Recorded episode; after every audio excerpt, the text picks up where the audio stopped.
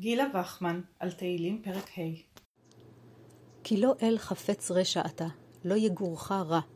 פסוק ה'. מילים קשות או רב משמעיות הן נשמת אפו של המדרש, הן הגפרור המצית את דמיונם של הדרשנים. בפסוק שלפנינו שמור תפקיד זה למילה יגורך. מה פירושה? מדרש תנחומה לפרשת תזריע סימן ט' מציע כמה אפשרויות. לא יגורך רע, אמר רבי יוחנן, אין אתה נגרר אחר הרעה, ואין הרעה גוררת אותך, ואינה גרה אצלך. רבי יוחנן דורש את המילה יגורך משורש גרר וגם משורש גור.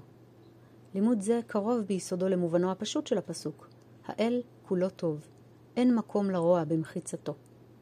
לא כן המדרש הבא, גם הוא תנחומה, אבל סימן ז'. כי לא אל חפץ רשע אתה, לפי שהפסוק אומר, עצתי תקום וכל חפצי אעשה.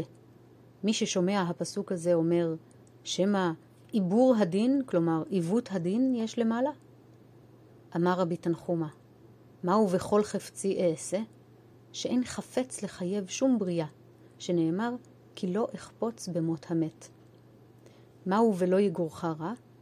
אמר רבי יוחנן, אמר דוד לפני הקדוש ברוך הוא, ריבונו של עולם, אם אתה מבקש לזכות את בריותיך, מי ממחה בידך? מי גדול ממך?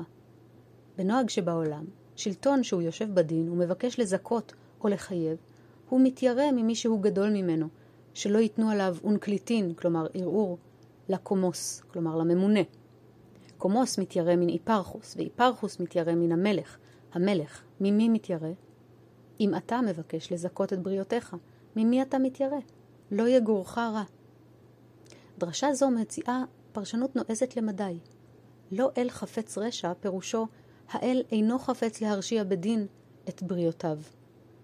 ואם יטען הטוען, והרי יש כאן עיוות הדין, משיב הדרשן, לא יגורך רע. האל, בניגוד לשופטים בשר ודם, אינו כפוף לאיש, ולכן אינו חושש לחטוא לאמת.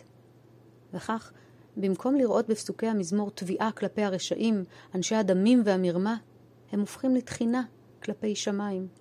מה אכפת לך לזכות אותנו בדין? ממי אתה פוחד?